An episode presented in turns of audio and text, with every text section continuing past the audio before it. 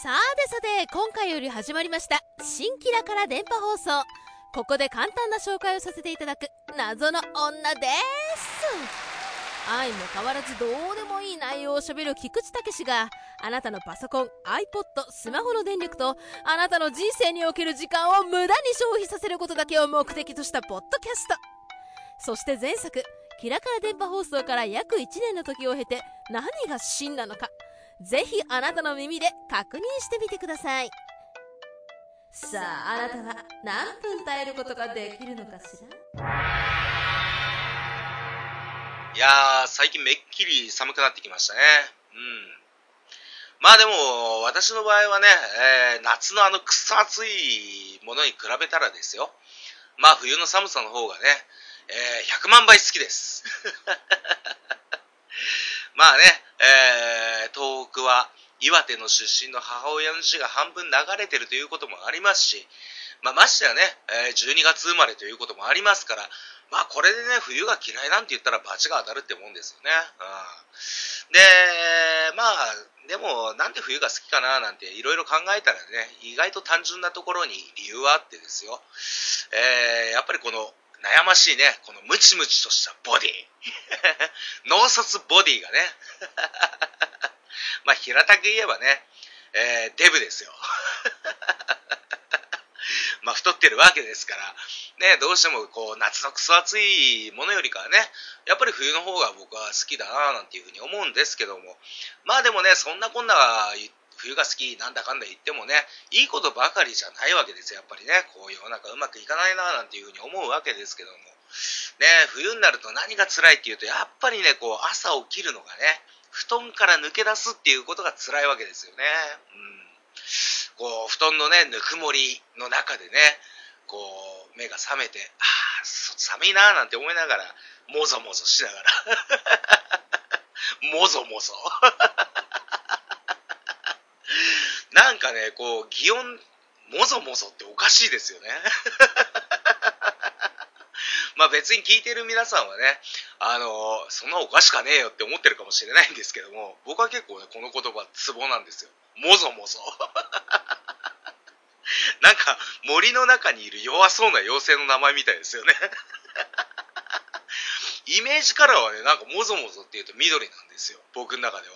まあそれはいいとしてですよ。まあそんな中でね、えー、布団の中で森の妖精ともぞもぞ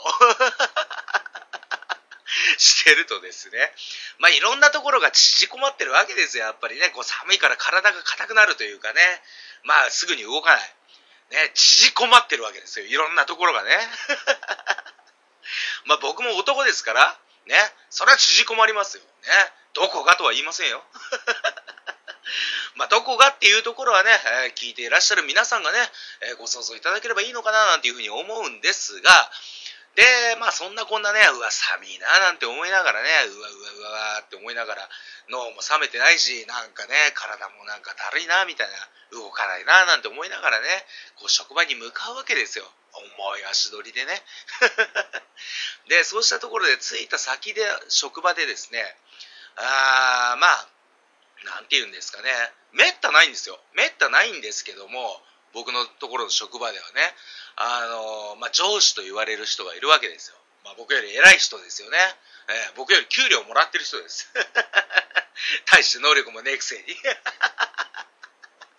ね、えー、まあ、その上司の方々からですね、こう評価をされ、まあ、お給金をね、いただいて、僕の生活は成り立って、まあ、こうやってクソくだらないポッドキャストを作ったりすることもできるわけなんですけども、ね、そうした、まあ、上司がね、あの、たまには怒られ、まあ、たまには褒められね、で、まあ、時々抱かれ、抱いて、抱かねえだろ。ね。あのまあ、そんなね、えー、息の臭い上司がですね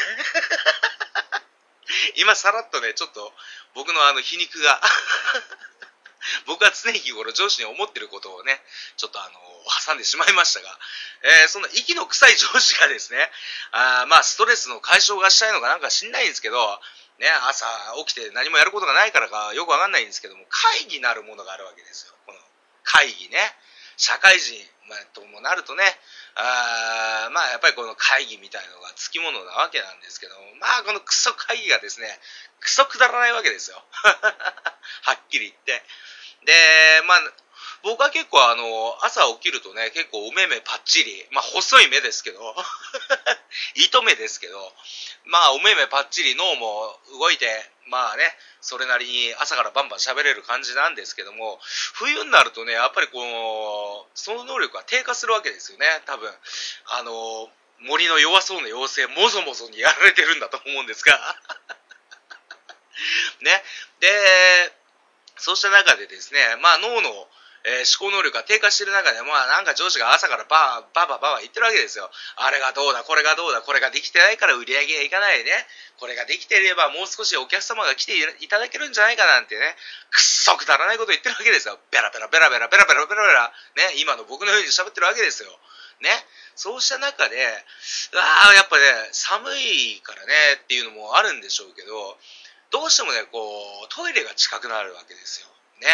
おしっこが行き,、ね、行きたくなるわけですおしっこにね。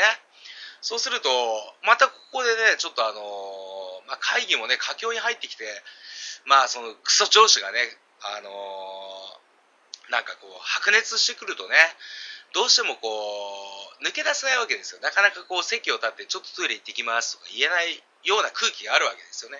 だからこう腕を組んでこうなんかふんぞり返って、ね、ああ僕聞いてますよみたいな。まあ、幸いにして、さっきもお話ししましたけど、糸目なんで 開いてるかどうかよくわかんない目してるもんですから、まあ、半分寝てますけど そした中でこう聞いててですね、あ、おしっこ来てなってすげえ思い始めたんですよね。いつもそんなことないのに。で、またここでね、森の妖精、もぞもぞが 出てくるわけですよ。ね。あ、来てない来てなって、こう、机の上で指をトントンしながらね、こう、ああなんか生きてない生きてないっつってもぞもぞもぞもぞし始めるわけですよ。で、もうこれはダメだな。そろそろ俺の貯水タンクも決壊するなと。30も半ばを過ぎてね、えー、まあ、おもらしはね、ちょっとね、まずいなと。で、今日はね、いつも履いてるあの、老人用の紙おむつも履いてねえと。となったら垂れ流しになって、社会的地位を失うどころかですよ。ね、僕はいい笑い物になってしまうと。ね、もう笑い物になってもいいんですけど。で、まあどうしようかな。あ、もうダメだな。そろそろ行かないとなと思って、すいません、ちょっとトイレ行ってきますって言って、行ったんですよ。だけど、もう、いつもと違って、かなり限界までもう我慢してるわけですよ。ね、もぞもぞしてるぐらいですから。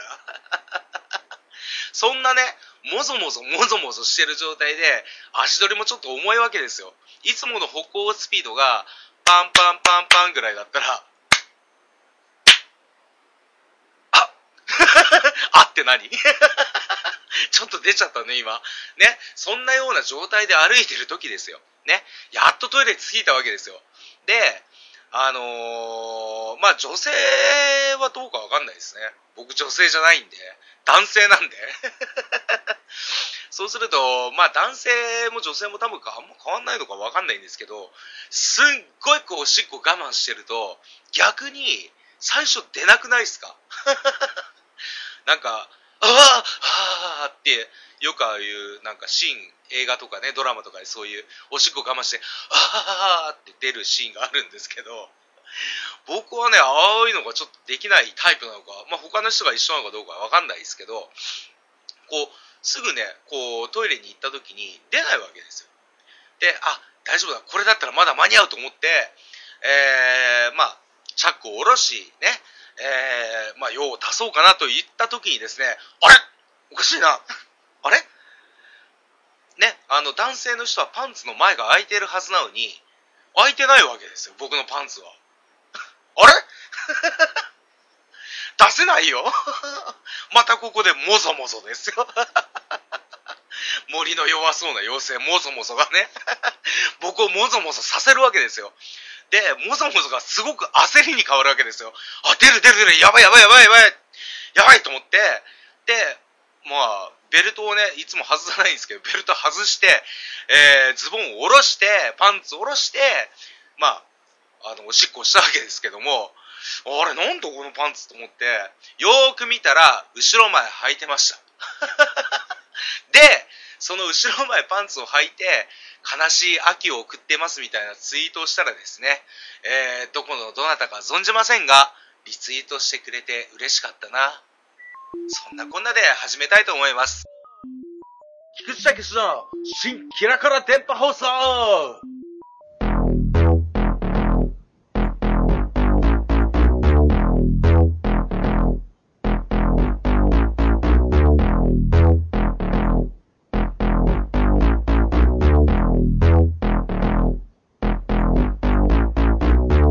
はい、えー、というところで始まりました、新キラから電波放送、パーソナリティの菊池武史です。はい、ありがとうございます。ありがとうございます。いいですね、この拍手の SE ね。うん。この拍手の SE をね、聞くとね、あの、今日ちょっと頑張って喋ろうかな、みたいな気になるわけですよね。若干こうテンションが上がりますよね。まあ、どれぐらい上がるかって言ったら、まあ、通常時のだいたい1.1から1.2倍ぐらいそんなね、2倍3倍とは分かりませんよ。ね。ビビったるもんですよ。でも今日はね、ちょっとね、喋りたいな、みたいな。頑張って喋ろうかな、みたいな感じになるわけですが、まあそんなことはともかくとして、えー、前回までは、えー、ケロログというところでですね、えー、キラカラ電波放送というポッドキャストをやっていました。ね。えー、それから今回のこの新キラカラ電波放送の更新までだいたい約1年間ぐらいの間がね、えー、空いているんですけども、この1年間の間、まあいろんなことありましたね。うん。えー、まあ、かいつまんでお話しするとですね、まず、私の母親が高熱を出して倒れ、いきなり暗い話みたいになってますが ね、そうすると、あの、ニューヨークからね、えー、おじいちゃんという人がね、僕を訪ねてくるわけです。で、僕はね、えー、別に何かこう、犯罪を起こしたわけではないんですけども、えー、牢屋の中にこう閉じ込められている状態で、お前はこの牢屋から出なければならないということを言われましてね、えー、まあなんだかんだと、その連れのね、なんかあの、よくわかんないエジプト人みたいなやつがね、えー、僕のことを引きずり出すわけですよ。その時に、僕は実は不思議な能力を 備えていまして、えー、背中にですね、幽霊みたいのが立ってね、えー、これがね、ものすごい力を発揮するんだというところで、ニューヨークから来たおじいちゃんがね、それを、えー、漢字で書くと、幽霊の幽に波紋と書いて幽波紋ですね。まあ、通常スタンドと呼ばれるものが スタンド能力を開花しましてね、一緒にエジプトに行こうみたいなね、よくわかんない話になって。なんでエジプト行かなきゃいけないんだみたいなね。えー、まあ途中途中ね、両手が右手の男とかですね、えー、なぜかね、えー、背後に立つものがスタンドって意味だったのにね、え、拳銃をバンバン撃ちまくる男とか戦いながらね、え、最終的にはエジプトに行って、まああの、時を止めるね、不思議なおじさんとね、そのおじさんもなんか100年前に生きてたらしいんですよ。まあ、くだくだ喋りましたけども、まあ、ジョジョのね、奇妙な冒険っていう、えー、漫画の第3部の話。なのでね、えー、満身創痍になりながらね、もうあちこち痛いです、僕も今。もう朝だらけでね。ちょっと右手なんかも軽く折れてる状態で、まあお話ししてるところなんですけども。まあ、そんなこんなはともかく、この新キラカラ電波放送、ね、えー、始まったというところなんですけども、僕あのまあ趣味でね、バンドみたいなのをやってて、まあ少々ね、ギターなんかも弾くんですけども、で、スタジオに入った時にね、えー、まあそのメンバーとか、えー、マニピュレーターとかね、えー、まあいろんなこうスタッフがいる中でですね、えー、ちょっとポッドキャストやってみようかな、みたいな話をしたら、えー、番組名どうしたらいいかな、みたいな話をね、いろいろしてたんですけども、えー、一人ね、積極的な男がいまして、まあ機械をね、チコチコいじってる男なんですけども、いろんなつまみをね、こうつまんでつまんで、ね、やってる男なんですけども、この男がね、急に、あ、前の番組名なんて言うんですかって言うから、あ、キラカラ電波放送っていうやつなんだよ、つっていう話をしたら、じゃあ新キラカラ電波放送で間違いないですよ。何の間違いがねって。はみたいな思いまして、まあでもいいかと思って あんまり深くも突っ込ますね。えー、まあ、新キラカラ電波放送というタイトルになりましたで、この新キラカラ電波放送になったそのいきさつもう一つありましてね、そのとこにやっぱり気になったんで、なんでこのね、あの、新しいじゃなくて、誠の方の真なのかと。ね、この字を使って新キラから電波放送になったということを聞いたんですよね。そしたら、えー、その、あ、名前言っちゃった。えっと、お前くんがですね。えー、お前くん、お前くんが言ったんだろう。お前が言ったんだろう。えー、今ね、必死に言わないでくださいと。抗議してますが、か、構わずね、喋っていこうと思うんですが。えー、何の話でしたっけ？ああ、そうだ、新キラから電波放送。なんでね、この新キラから電波放送になったんですかっていう話をしたら、えー、ヒントをあげますって言うんですよ、こいつが。お前くんがね。で、おじゃあヒントくださいと言ったら、まず、えー、三国志です。三国志に関係があるんです。おー。ああ、あれかと。あのー、プレステとかのゲームで出てた、あれだな、みたいな。新三国無双から来てんだろう、みたいなこと言ったんですよ、僕が。そしたら、惜しいって言うんですよね。惜しいって何だと思ったんです惜しいあ、え？どういうこと？新三国無双3ってこと？って言ったら、それは違うと。それは遠くなってると。なんだ、惜しいってなんだって。え？新三国無双三国志で秦がついて、あもう思いつくものがないね、なんていう話をしたらですね、えー、このお前くんがですね、まあ、27歳の男なんですけども、独身です。この、えー、男がですね、えー、新恋姫無双ですと。なんだその新恋姫無双はと。わかんねえよ、そんないきなり。お前はと、お前くんはね、当選のように言ってくれるけども、俺には全然伝わってこないよ、みたいな。何それって言ったら、エロゲーですって言うんですよ、まずは。元はエロゲーから始まったアニメですって言うんですよ。あー、まあ別にどうでもいいやと思っても、もう頭の中は完全にね、ああ、今日帰ったらカニ雑炊食べたいな、みたいな。全く関係ないこと考えてたんですけども。で、そのお前くんがね、なんか知んないけど、この新恋姫無双の話になるとですね、急にいつもあんまりね、喋んない、まあ無口とまでは言わないですけど、まあ黙ってるような男なんですけども、その男は積極的にぐいぐい僕のところに来るわけですよ。新恋姫無双っていうのはね、面白いんですよ、みたいな。ね。でも僕はもう右から左ですよ。完全にカニ雑炊に、ね、もう脳みそ支配されてますから、どうやって食べようかな、みたいな。これぐらい温めると美味しいよな、とか、そんなことしか考えてない中で、まあいろいろなんかぐだぐだぐだぐだ言ってるわけですよ。で、分かった分かったと。ね。じゃあ、その新恋姫無双っていうのを、じゃあ見てみるから、ね。あのー、じゃあ、ツタヤ行って、あの、どうせあるんだろうから、それレンタルして見るよって言ったら、ニコ動にありますと。1話だけは無料で見れますよなんていう話を聞きまして、じゃあ見てみるかっつって、スタジオでこう、音楽スタジオで男2人ですよ。普通音楽スタジオで男2人って言ったら、楽曲を制作するんですよ。ね。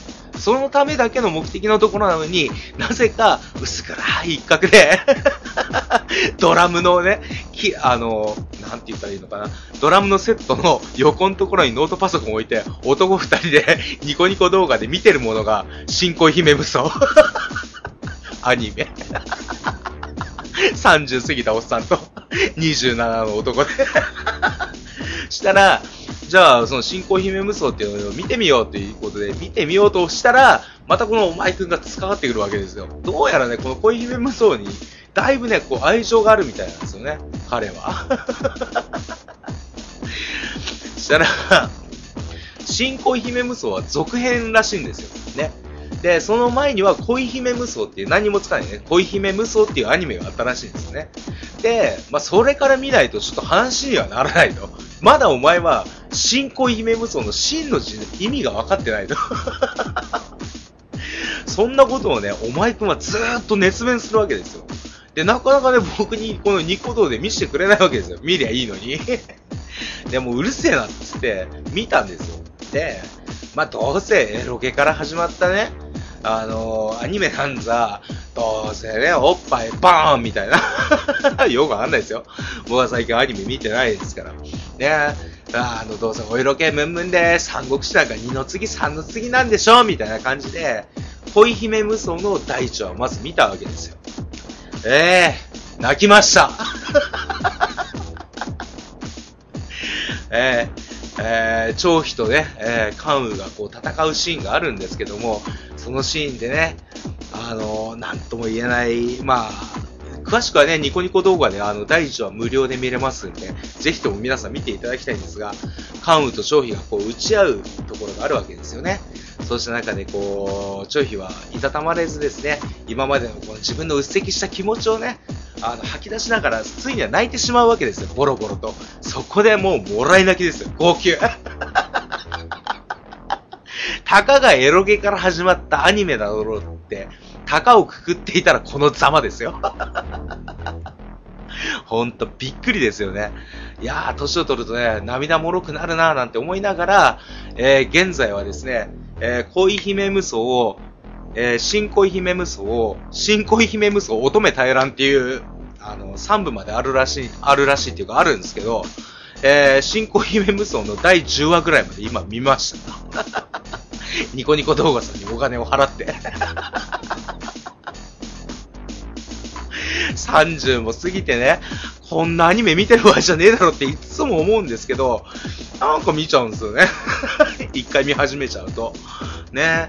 まあ、どうでもいいっちゃどうでもいいんですけど、そんなどうでもいい体で始まってるのが、この、えー、新キラから電波放送。そして、番組タイトルは、そんないきさつで決まったんだな、なんていう風に、えー、解釈していただければいいんじゃないかなという風に思っています。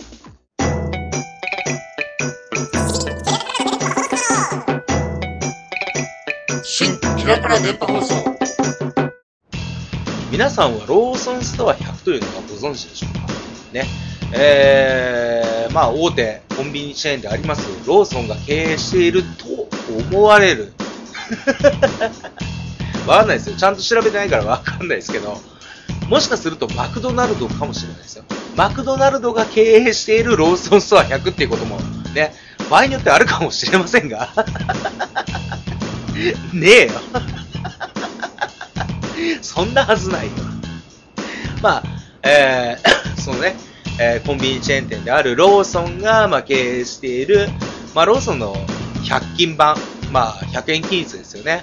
どんなものを買っても大体100円でまあ買えますよ、みたいなものの、まあ、コンビニなんですよ。そういうのが、まあ、ローソンストア100というのがありまして、えー、まあ、前々からね、まあ、都内には結構あちこちできていたんですけども、で、さっき、まあ、話にも出てきたお前くんとですね、じゃあうちに来てちょっと一杯やるか、みたいな話になりまして、えー、じゃあ一杯やるんだったら、そうだ、この前なんかローソンストア100っていうのがうちの近所にもできたから、そこ寄ってなんかつまみでも買って、まあそこからじゃあ一杯やろうか、みたいな話になったわけですよね。うん。で、まあローソンストア100に入りました。ね。そうするとまあ一昔前の100円均一といったらね、まあやっぱりこう、安かろう悪かろうみたいなのが先行していて、まあ買なんかね、まあ使うものであればすぐ壊れそうとかね、なんだこのメーカーのお菓子みたいな。何これ？え？みたいなものがね、たくさんあったわけですよ。まあある意味僕は好きだったんですけども、まあその後ダイソーとかね、そういう大手100均チェーン店が現れてね、やっぱりこうクオリティがどんどん上がっていく中で、そこにまあ漏れずね、やっぱりこのローソンストア100もね、えー、かなりこう、クオリティの高いものがね、100円で買えてしまうという、まあ、素晴らしい世界なわけですよ。で、まあ、いろんなものをこう手に取ってみて、あ、結構こういうのも100円で売ってるんだ、みたいな。へえ、みたいな。バナナ3本100円か、みたいな。バナナはいいよ いいんだけど、まあ、いろいろね、で、品揃えも豊富、まあそこそこね、まあ、全部あるってわけじゃないんですけども、そこそこね、まあ品揃えも豊富である中のローソンストア100ですよ。ね。そうした中で、まあ、結構ね、まあ、お値打ちなもの、値段の割には結構すげえな、みたいなものが結構あったわけですよね。まあ、そうした中で、でもまあ、男二人でね、まあ、何かつまみを作るっていうのも、これまためんどくさい話で。まあ、じゃあ、缶詰と、あと、冷凍食品でなんか買って、まあ、それつまみにしながら、じゃあ、一杯やっか、みたいな話になって、お前とって言ったわけですよ。ね。で、まあ、サンマの、なんかよくわかんない焼いたようなね、缶詰。あれうまいっすよね。サンマの缶詰ね、僕好きですよ。では、まあ、あれを買いつつ、まあね、あと、キャットフードみたいなのがあったんで、これお前くんに食わせてみようと思ってこっそり買い、ね。で、まあ、あとスナック菓子がなんかあったりとかしながら、で、もうこの、新キラから連覇放送をやるつもりでいたんで、さっきのね、その、猫の餌をね、食わしてみようみたいな 思ってたわけです。そうした中で、お前くんと僕がびっくりしたのが、冷凍食品のコーナーですよね。まあ、ありとあらゆるいろんなものがあるわけですよ。エビピラフがあったり、ね、餃子が、あ、餃子あったっけ？なかったかな？まあ、たこ焼きみたいのがあったりとか、まあ、いろいろあるわけですよね。まあ、定番のものがあって、で、アメリカンドッグなんていうのもね、えー、こう、冷凍食品の中で売ってたんですけども、僕が手に取って一番ビビったのが、エビフライ。すごくないですか？エビフライですよ。しかも5本入り。それで値段が105円ですよ。このシュールさね。まあ迷わず即ゲットですよ。で、なんだこのエビフライってすげえな、みたいな。いや、世の中進歩したな、なんていう話をしながら、こう、お前くんとね、歩いて、まあ家に着きました。で、まあ加熱してあるっていう書いてあるんで、まあレンジで調理がすぐできると。まあレンジ突っ込んで2、3分できるな、なんていうところでこう見たわけですよ。で、そした中で、まあ、まず、パッケージを開けて、まあ、5本入りって書いてあったんで、ある程度太さは分かってたんですけども、結構細いな、みたいな。もうエビ、まあまあ、でもまあ、エビフライで前ね、105円だしね。うん。じゃあ、これちょっと温めてみようっていうことになって、温めたんですよ。ね。で、まあ出てきました。ね、そうすると、5本で105円ですよ。5本で105円のこのクオリティのもの。ね。だいたい1本にすると、いくらだ？あだいたいまあ20 29円ぐらい？だいたい1本29円ぐらいの 計算間違えてるかもしれないですけども、まあ、そこはさておいて、だいたい29円ぐらいの、そのエビフライを食べてみたんですよ。なんだこりゃと なんかね、不思議なんですよ。食べると、エビフライの味は確かにします。うん。なんだけど、あの、食べた後の断面を見るとね、て言ったらいいのかな。エビって、エビみたいなのが、細いのが一本入ってるわけですよ。真ん中に。何このエビみたいな。これ地上に存在するエビなのみたいな。エビのすり身、すり身っていうかね、すったやつをこう、混ぜてんのかなと思ったんですけど、なんかそうでもなさそうなんですよね。なんか一本っぽいんですよ。で、甘エビかなと思いながら、甘エビってでも短いよねってお前くんと話をして、で、大体その1本大体17円ぐらいの で、5本入って100円、105円だから大体17円ぐらいですよね のエビフライ。あれね、すんごい不思議。あれ、ぜひね、皆さんにも食べていただきたい。あの、ローソンストア100でね、購入いただいて。エビの味は確かエビフライの味はちゃんとするんですよ。ね。するんだけど、何このエビみたいな。これエビ入って、え？エビ？みたいな。ぜひね、皆さんのね、えー、目と舌でね、確認していただきたいなというところで、えー、思っています。何の話だろう、これ。ね、えー、まあ素敵なローソンストア100ね、結局その、えー、驚きにですね、えー、押されてしまってですね、お前くんに、えー、キャットフードを食べさせることができませんでした。なので、家に猫を飼ってるわけでもないのに、僕の部屋には猫の缶詰があります。猫の餌缶詰が。えー、次回誰か来たらね、えー、食べさせてみようかなというふうに思っています。新キラから電波放送では、なんとなく毎日生きているお前様から、なぜか夜中に全裸で素振りすることがやめられないお前様まで、幅広くメールを募集しています。番組への感想、普通歌、苦情、おすすめ荒川区デートスポット、近所の犬の変な鳴き声情報など何でも構いません。アドレスは、新キラから、アット、ホットメール .co.jp。もう一度、新キラから、アット、ホットメール .co.jp。スペルは、shin ハイフン、ん？ハイフンとハイフンってどっちが正しいんですか？あうん、気になったのでヤクルトが勝ったらいつも大騒ぎの近所のじじいに聞いてこようと思います。メールアドレスの紹介は無意味なことが大好きで近所の公園に勝手にキュウリを栽培しているダーシュがお伝えいたしました。うんくだらなすぎる内容だったわね。こんなことなら TBS ラジオの安住さんの番組でも聞いておくべきだったわ。まあそれはともかく番組エンディングは恒例のナリンさんの曲よ。こんなクズみたいな番組で唯一まともよね。はい、えー、というところでぐだぐだぐだぐだ喋ってまいりましたが、先ほど聞いていただいたメールアドレスの紹介は、まあ、ダッシュさんというものなんですけども、えー、いろんなところで、まあ、募集をさせていただいてですね、で、応募いただいたものに関しては、えー、一通り全部聞かせていただいたんですが、えー、やっぱりこのダッシュさんのものがですね、他のご応募いただいたものに比べてですね、頭一つやっぱりリードしてるなというところで感じました。ね。やっぱりこう間の取り方がいいし、あと一つね、工夫してる。あの、ハイフンとハイフンって何が違うんでしたっけっていうのがね、ちょっと声が遠くなってたりとかして、ちょっと工夫してくれてんなーみたいなところがあってですね、今回採用、採用というかね、まあ、使わせていただくという形でですね、えー、やらせていただきましたね。えー、それとあと、謎の女ね。謎の女さんね。失礼があっちゃいけないからね。謎の女さん。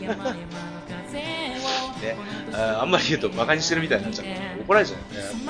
ややだよ、お前なんか知らねえよって言われるのも嫌だから。あんまり言わない方がいい。うん、で、まあ、その謎の女さんにね、えー、こうしたものをちょっと読んでいただきたいんですけどっていうのをね、お願いしまして、で、まあ、読み方とかテンションとかね、もうそんなのどうでもいいんで、あの、お任せしますというところで、えー、戻ってきたものをね、えー、聞いてみたところですね、えー、結構ね、えー、いいテンションで。ぶっちぎりのテンションでもないのかもしれないんですがえー、いいテンションで喋っていただいてたんでね、ああ、もう即使おうと思って、えー、使わせていただいた次第でありますね。えー、お二方にはね、本当、えー、まあ、感謝の気持ちでいっぱいなんですけども、ああ、そうですね、バンドとかね、やると、やろうかなって思うと、結構他のメンバー、例えばその、僕はギター弾いたりとかベース弾いたりするんで、まあドラムとか、ね、えー、キーボードとか、えー、ボーカルの人とかっていうのを、まあ、捕まえに行くんですけども、そうした時に、あ、この人と一緒にやりたい。やりたいですよ。ちょっとわいせつな響きがありますが、そういう意味じゃないですよ。ね。そこは分かってください。えー、まあ、この人と一緒にね、えー、バンド組みたいなと思うとね、結構強引にですね、こう、引き、引き抜くっていうことでもないですけども、一緒にやりませんかやりませんかもう口でも何でも舐めますからみたいな、あなたのハゲた頭をなでなでなでなでなでしますからみたいなね、えー、そんなことをしながらね、えー、メンバーになってもらってですね、一緒にこうバンドとして活動したりとかするんですけども、とかくね、このね、まあ、ポッドキャストに関して、本当はいろんな人と一緒にやってみたいなっていうのがあるんですけども、そこまで積極的になれないんですよね。なんかね。だからね、この謎の女さんとダーシュさんと3人でやったらね、多分ね、すっごく面白いものができると思うんですよ。いいものができるんじゃないかなと思うんですけども、残念ながらね、2人ともね、多分ね、え？みたいな。なんでお前とみたいな。まあね、そうやって傷つく前にですね、僕はもう今回、この新キャラから電波放送終わりにしようかなというふうに思っていますんで でもね、なんか機会があったらね、ぜひね、その男子さんとね、謎の女さんね、ともね、やってみたいです えー、というところで、お相手は菊池武でした。また次回の更新まで、さよなら。あ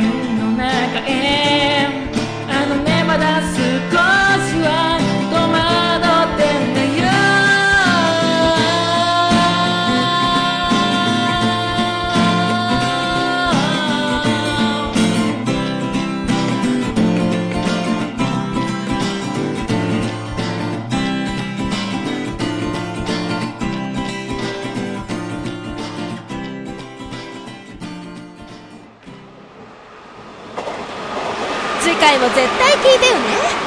聞いてくれなかったらあなたの家のポストにゴムを突っ込むからね。それじゃ